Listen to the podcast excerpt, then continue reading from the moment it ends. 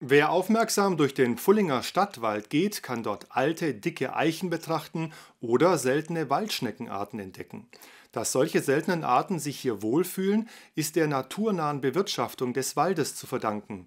Dafür setzt sich bereits seit den 90er Jahren der Forstrevierleiter Bernd Meyer ein. Für sein Engagement wurde er nun geehrt. Der Pfullinger Forstrevierleiter Bernd Meyer erhielt als erster baden-württembergischer Förster die NABU-Waldmedaille. Mit dieser bundesweiten Auszeichnung wollte der Naturschutzbund Meyers Verdienste für den Wald und den Waldnaturschutz würdigen. Hier in Pfullingen haben wir eine besondere Situation, dass schon seit fast 30 Jahren sehr naturnah gewirtschaftet wird, dass alte Bäume wirklich richtig dick und alt werden können und dadurch Lebensraum bieten für Fledermäuse, für Spechte, für ganz viele verschiedene Käferarten und Pilze. Und das in dieser Form verbunden mit der Bewirtschaftung, dem Schutz und dann auch als Erholungswald für die Bevölkerung, das ist schon was sehr Besonderes hier in Pfullingen. Dabei wurde der Ort der Verleihung nicht zufällig gewählt. Sie fand vor dem Lieblingsbaum von Bernd Meyer statt.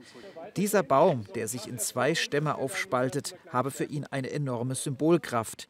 Als Meyer nämlich 1992 Revierleiter wurde, beschritt er einen neuen Weg, gemeinsam mit der Stadt Pfullingen.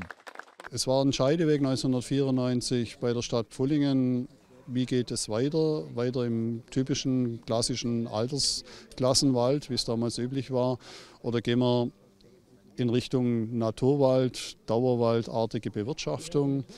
Und genau das symbolisiert für mich auch hier dieser Baum. Die Stadt Pfullinger hat sich für naturnahe Waldwirtschaft und Dauerwald entschieden. Und das setzt Meyers seitdem um. So verfolgen er und sein Team beispielsweise das Alt- und Totholzkonzept.